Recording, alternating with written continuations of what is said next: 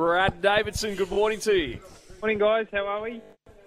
Really well, thank you. So, out of Saturday's Rosehill meeting, we now have In Secret $4, Golden Mile $6. This Godolphin pairing, the top two in the market for the Golden Rose, two weeks out. What did you make of their performances? Yeah, they're both super impressive, weren't they, guys? And, and deserving to be at the top of the market for the, the Golden Rose in a fortnight in secret.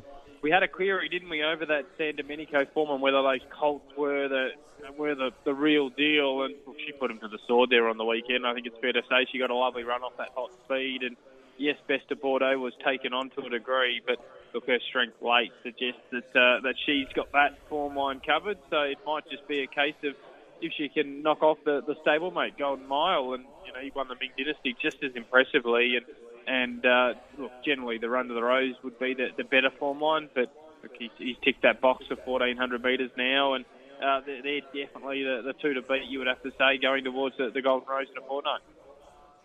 Mate, did you like I'm Thunderstruck's win in the Makybe Diva?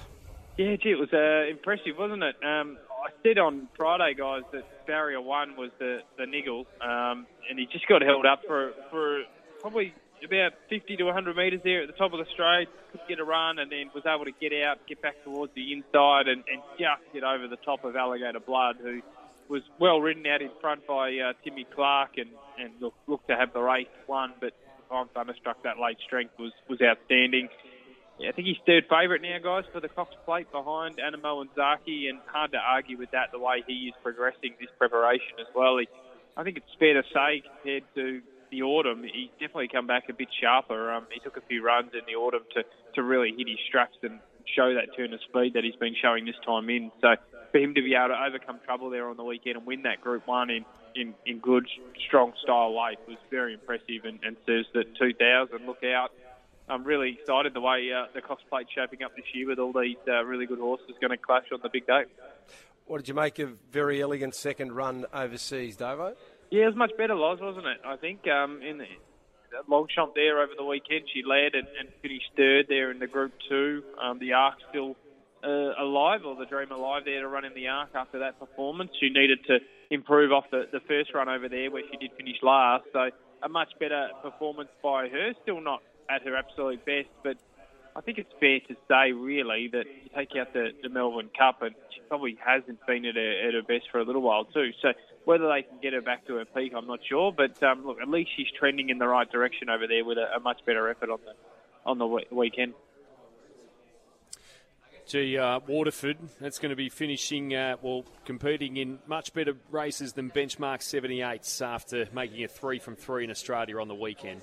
Yeah, that was just another level, wasn't it, Jared? On the weekend, um, I must admit, staying at the same distance and and uh, just well, the track was fair, so there was no issue there. But just staying at the same trip was a bit of a concern for me for the horse on the weekend. But it was heavily back there and was so much more impressive than even the uh, the first up win. So that's three from three now in Australia. I'm not sure what they'll target with this galloper, but um, looks to be going places, that's for sure. And the great thing about his profile is um, he looks like he's going to get better when he gets over further too. He looks like he's going to be a really nice middle distance horse. So super win by him again, and super exciting for connections if you're involved with him. Who are we following out of the meeting on Saturday? Look, I think In Secret's the obvious one. I, I loved her winning the run to the Rose. I think she's a deserving favourite in the Golden Rose. I, I thought Rustic Steel was terrific, and I think he's on track for whatever he's heading towards this preparation. Um, he was he hit the line really strongly there on the weekend. And the sin bin, well, I'm going to put Espiona in the sin bin, guys. I, I just thought she was disappointing, but more concerning than the actual finishing place was she wanted to lay in again. She's not going straight, so um, that's always a concern when I see that. She did that again there first up on the weekend. Yeah, concern for those that backed it too, let me tell you. uh, Davo, thanks so much, mate. Have a good day. We'll chat tomorrow. And keep an eye out, by the way, Davo. Sandown race two tomorrow. Loz's filly, Foxy, Foxy, Cleopatra, twelve into seven dollars this morning already, off no scratching. So there you go. I was going to say, are they going to are they going to run sometime this century, or what are you doing? Oh, oh we're just looking after it, um, uh, Davo. And if I can quote the great Bart Cummings, patience is the cheapest thing in racing, and the least used word. There, there you go. Where did you get that from? Unbelievable.